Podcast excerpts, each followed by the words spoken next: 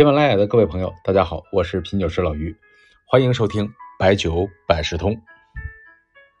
最近呢，关于白酒行业的负面信息啊不算少，但是呢，这两天工业和信息化部网站宣布支持中国白酒文化遗产申报世界文化遗产方面的工作，哎，这个事儿啊，对白酒行业算是一个正面的消息。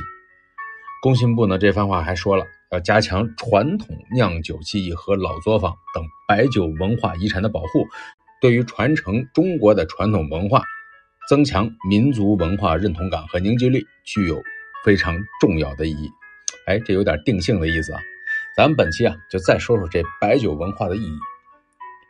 我国的酒文化那是源远流长，它是脱胎于饮食文化，但是呢，赋予了其中包括经济发展、文学艺术。审美情趣、生活态度等方方面面的内容，您说有这么多吗？只多不少。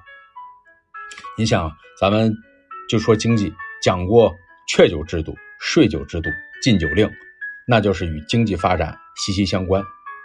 一幅《清明上河图》，正殿和角殿摆放的酒桶，你就能看到不同的阶层习惯，包括这审美。那白酒的审美也在进化。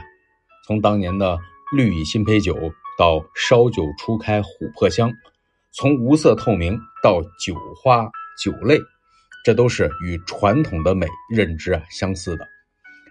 咱们以前追求酒要有辛辣，要有劲儿，现在呢要绵柔悠长，这是符合人的审美观念的升级。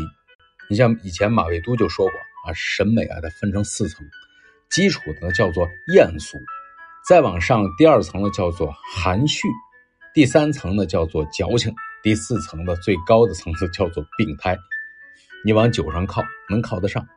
对酒不了解的时候，刚开始喝的时候，喝啥都一样，追求的就是那个爽劲儿。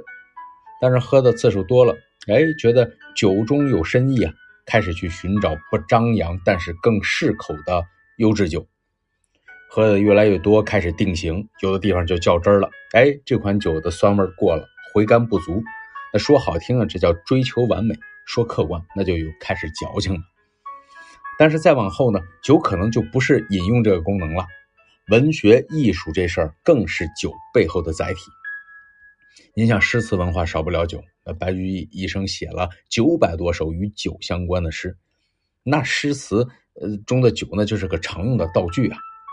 张旭的《狂草》，醉翁亭的自嘲，还有曲水流觞。哎，曲水流觞，这文人墨客坐在水声潺潺的小溪边，把装满酒的杯子放到小溪里，让它顺着曲折的溪水漂流，飘在谁面前，谁就举起酒杯一饮而尽，而且呢还要赋诗一首。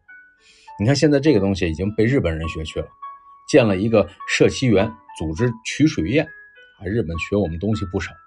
咱们这不是申请这个白酒的世界遗产吗？日本人今年初啊，他就准备将清酒和烧酒列入联合国教科文组织无形文化遗产的名录。所以申遗这事儿要抓紧，你不抓紧，可能像日本、韩国，他有可能就给你申请了。其实呢，日本这酒文化真的也是来自于咱们。你看他怎么没白酒？那主要原因呢，这清酒啊当时是学咱们的啊，基础是咱们的。那时候是唐宋的时候。啊，因为还没有蒸馏酒，另外日本的国土面积也小，它也没办法产那么多的高粱，所以啊，白酒这个它学不了。啊，扯远了，咱们接着说这文化啊。